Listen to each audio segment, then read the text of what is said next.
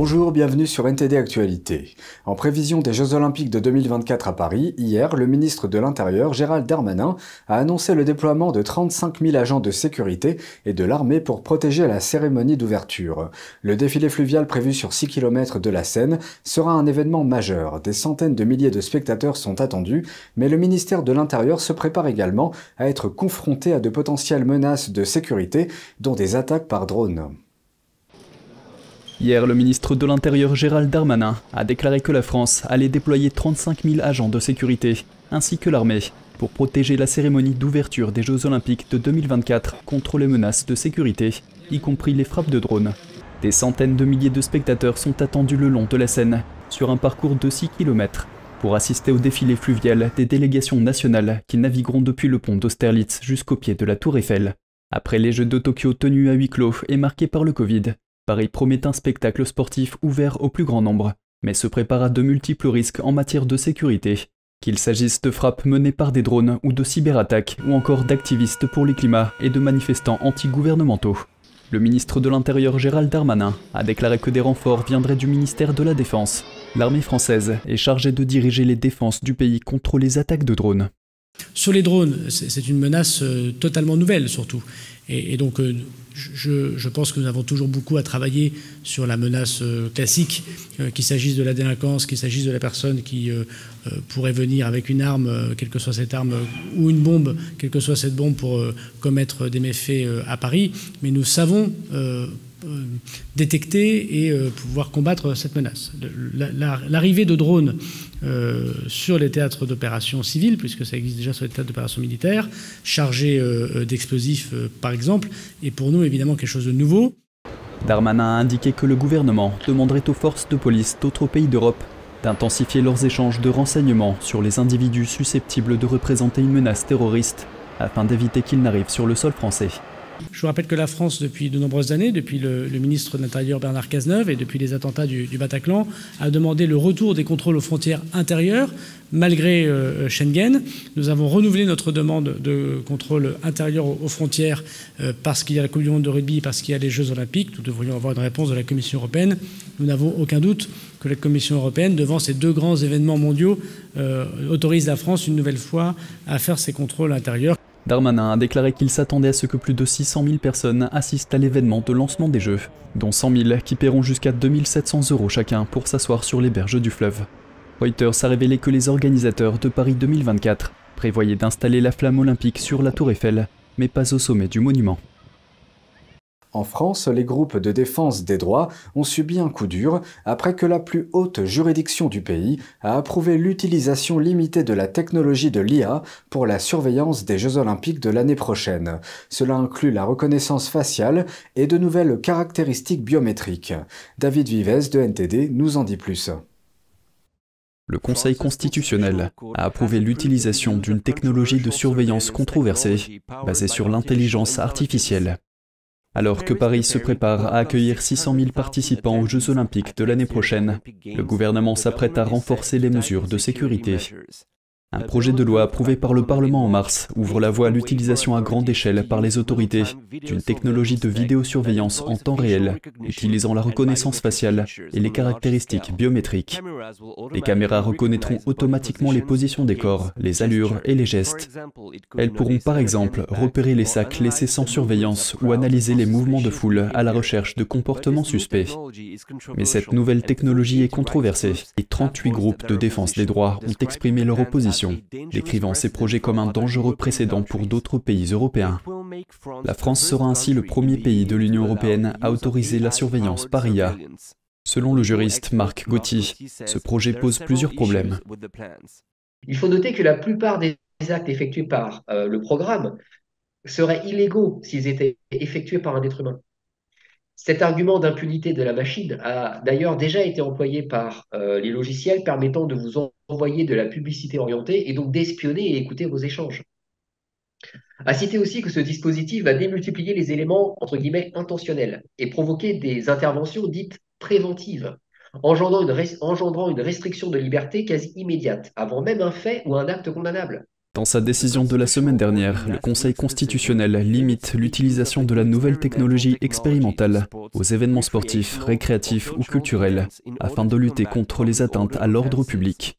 Le gouvernement affirme que ces mesures sont nécessaires pour prévenir les attaques terroristes et les attroupements. Selon Gauthier, des questions se posent quant à l'utilisation de la conservation des données par les autorités contre laquelle la Cour de justice de l'Union européenne s'est prononcée à plusieurs reprises.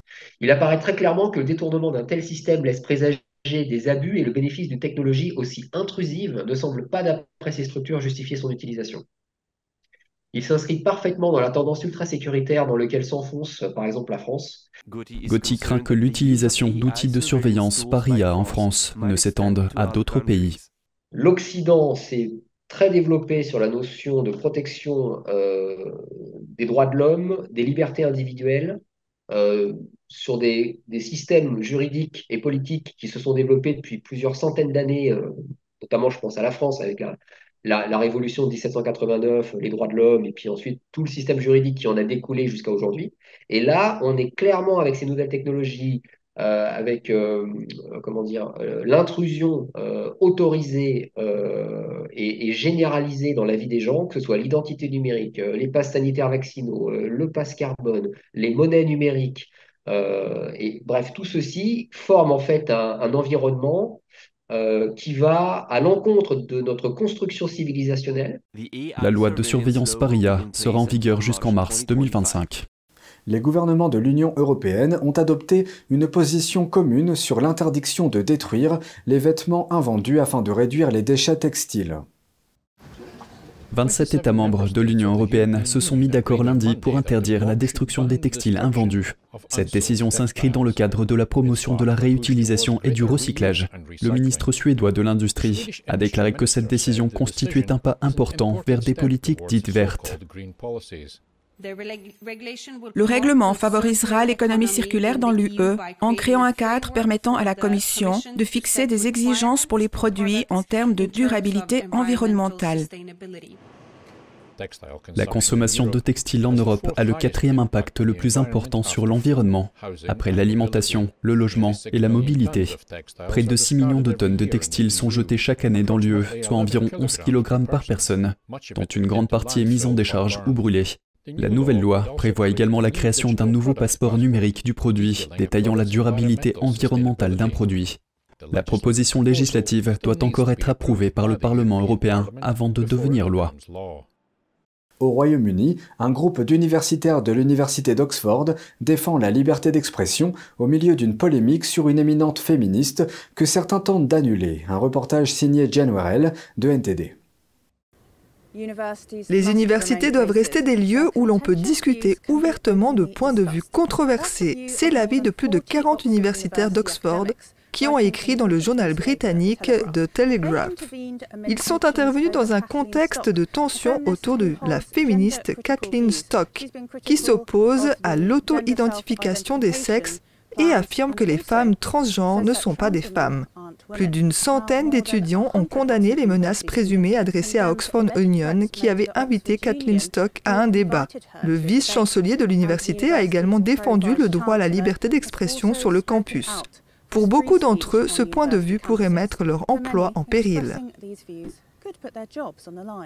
Il n'y a pas un seul vice-chancelier, vice-chancelier adjoint ou cadre supérieur de quelconque université britannique que ce soit qui ose dire qu'il croit au sexe biologique, qui ose dire qu'il y a des hommes et des femmes, ils perdraient leur carrière.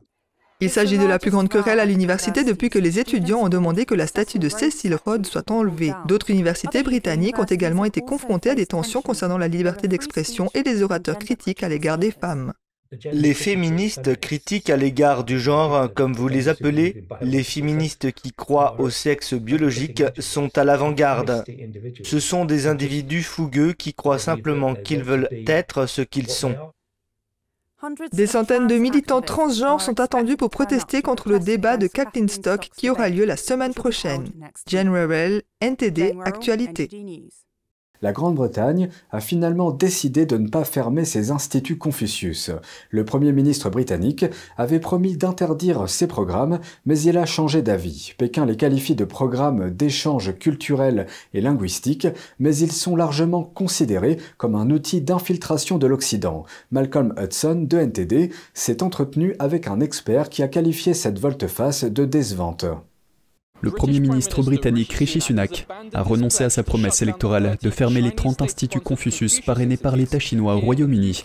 Mark Sidwell, directeur de recherche à la Henry Jackson Society, s'exprime sur cette décision. Il est incroyablement décevant d'apprendre que Rishi Sunak est revenu sur sa promesse explicite de fermer les instituts Confucius du Royaume-Uni. Un porte-parole de Downing Street a déclaré que le gouvernement était conscient des inquiétudes suscitées par l'ingérence de la Chine dans les universités. Il retire le financement gouvernemental des instituts, mais ils ont déclaré qu'ils jugent actuellement qu'il serait disproportionné de les interdire.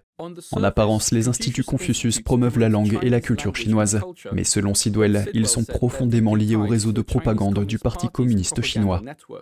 Il s'agit en fait d'organes de propagande installés au sein de nos plus importantes institutions universitaires et c'est un arrangement insupportable. Une enquête menée par la Henry Jackson Society a révélé que le personnel de l'Institut Confucius originaire de Chine doit se soumettre à un contrôle politique et s'engager à respecter la loi chinoise lorsqu'il se trouve à l'étranger. Selon Sidwell, lorsque les instituts sont en place, ils s'engagent dans des activités qui dépassent le cadre de l'éducation. Ils font pression sur les politiciens, ils s'adressent aux groupes d'affaires et ils diffusent constamment un message très particulier émanant du PCC. Ils n'organiseront pas d'événements traitant en détail des problèmes des Ouïghours et du génocide ouïghour. Ils n'aborderont pas la répression des libertés à Hong Kong. Ils n'aborderont pas les problèmes du Tibet. Son objectif est de garantir la liberté d'expression et de discussion sur les campus universitaires. Cette loi a été adoptée pour des raisons nationales, parce que certains orateurs dans les universités étaient annulés ou censurés. Mais il se pourrait bien que cela ouvre la voie à une offensive contre les instituts Confucius, car ces derniers ne sont manifestement pas concernés par les valeurs de liberté d'expression qui sont au cœur des universités occidentales et de ce qu'elles défendent. Sidwell a déclaré qu'il était extrêmement important pour le Royaume-Uni d'étudier la langue et la culture chinoise, car elle joue un rôle essentiel au XXIe siècle. Mais il a ajouté que cela ne doit pas se faire à travers la lentille déformée de la propagande du PCC. Malcolm Hudson, NT d'actualité, Londres. Partons maintenant en voyage dans la Chine impériale la plus récente. Le British Museum présente des objets de la Chine du 19e siècle dans le cadre d'une exposition unique en son genre. À l'époque, un tiers de la population mondiale vivait en Chine, soit environ 400 millions de personnes. La dynastie Qing se déploie sur une carte représentant le dernier empire de Chine. C'est l'objet d'ouverture de l'exposition intitulée Le siècle caché de la Chine. Il s'agit d'une exposition très novatrice, car il n'y a jamais eu d'exposition sur le 19e siècle dans le monde. Il y a eu des expositions de peinture, de photographie, mais rien de cette ampleur. Et cela s'explique en partie par la violence du 19e siècle. Cette période a été marquée par des troubles politiques, des guerres et la mort de millions de personnes. Mais l'exposition met l'accent sur les objets de la vie quotidienne, vêtements, accessoires, dessins et cartes. Une section est consacrée à l'armée de l'époque, qui s'appuyait sur les bannerets, l'élite des soldats héréditaires. Elle montre l'un des généraux d'élite assis sur une grande chaise qu'il a recouverte d'une peau de tigre. Sous ses bottes de soie noire, il appuie sur la tête du tigre qui a les yeux fermés.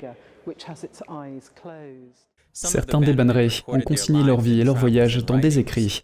L'impératrice douairière Sichi, qui a contrôlé le trône de Chine pendant près d'un demi-siècle, est l'un des personnages clés de la dynastie Qing. Elle changeait de costume environ dix fois par jour. Mais cette robe est très particulière, car elle combine des teintures européennes qui sont arrivées au 19e siècle, cette extraordinaire couleur pourpre avec un motif sur le devant qui dérive de l'art japonais. On trouve ce genre de phénix en piqué avec une queue en plume de pan dans les paravents et les textiles japonais de l'époque. Un autre point fort est un double portrait, portrait de Lu Chifu et de sa femme Madame Lu, d'un artiste inconnu. Les peintures ont probablement été réalisées alors que le couple était encore en vie. Elle meurt vers 1876 et elle a cette image extraordinaire qui a presque un visage photographique et puis un vêtement bleu magnifiquement peint bordé d'une broderie dorée et de boucles d'oreilles en jade et en or. C'est une femme très ordinaire. Elle s'entend bien avec son mari. Elle a élevé ses enfants de manière à ce qu'ils soient assidus dans leurs études. Elle suivait un régime végétarien strict et vivait à Guangzhou, dans l'extrême sud de la Chine. Les biens des personnes aisées reflètent l'influence des techniques modernes, parfois étrangères. Cette exposition est gigantesque et aborde un sujet que la plupart des Occidentaux ne connaissent pas, à savoir la fin de l'Empire chinois avant qu'il ne se transforme en la Chine moderne contemporaine que nous connaissons aujourd'hui. L'exposition Le siècle caché de la Chine se poursuit jusqu'en octobre au British Museum. Une rare montre-bracelet est mise en vente ce mois-ci à Hong Kong. Elle a appartenu au dernier empereur de Chine, Aizin Puyi. Philips s'attend à ce qu'elle rapporte plus de 2,78 millions d'euros. Cette Patek Philippe est en platine et a un diamètre de 2,5 cm. Elle comporte une phase de lune qui montre la lune telle qu'elle est vue de la Terre à un moment donné. Certains de ses mécanismes internes datent de 1929. La valeur de cette montre réside dans sa rareté et son histoire extraordinaire. La maison de vente aux enchères indique que la montre a accompagné l'empereur en Sibérie. Il a été emprisonné par l'Union soviétique pendant cinq ans. Le dernier empereur a offert la montre à son interprète russe, Georgi Permiakov. Tous ces cadeaux à Permiakov, en particulier la montre, étaient le signe de quelque chose de spécial pour lui. Lorsque Reginald Johnston le tuteur de Pouilly est retourné en Angleterre. Pouilly lui a offert un éventail gravé, comme il l'a fait plus tard pour Permiakov. C'est donc le genre de choses qu'il faisait parfois aux personnes qui lui étaient très chères. À ce jour, seules trois montres bracelets sont connues, dont celle-ci. Les montres qui ont été vendues auparavant appartenaient à des empereurs. Il s'agit d'une autre Patek Philippe qui a appartenu au dernier empereur d'Éthiopie. Et c'est une Rolex qui a appartenu au dernier empereur du Vietnam. Après son retour en Chine, Pouilly a été gracié et a vécu comme civil à Pékin jusqu'à sa mort en 1967. Permiakov a conservé la montre jusqu'à sa mort en 2005. Et c'est ainsi que s'achève cette édition. Merci de nous avoir suivis. Vous pouvez suivre tous les programmes de NTD sur Ganjing World, la plateforme 100% propre, en tapant www.ganjing.com/fr ou en cliquant sur le lien qui se trouve sous notre vidéo YouTube. Je vous souhaite à toutes et à tous et de la part de toute l'équipe une excellente soirée sur NTD.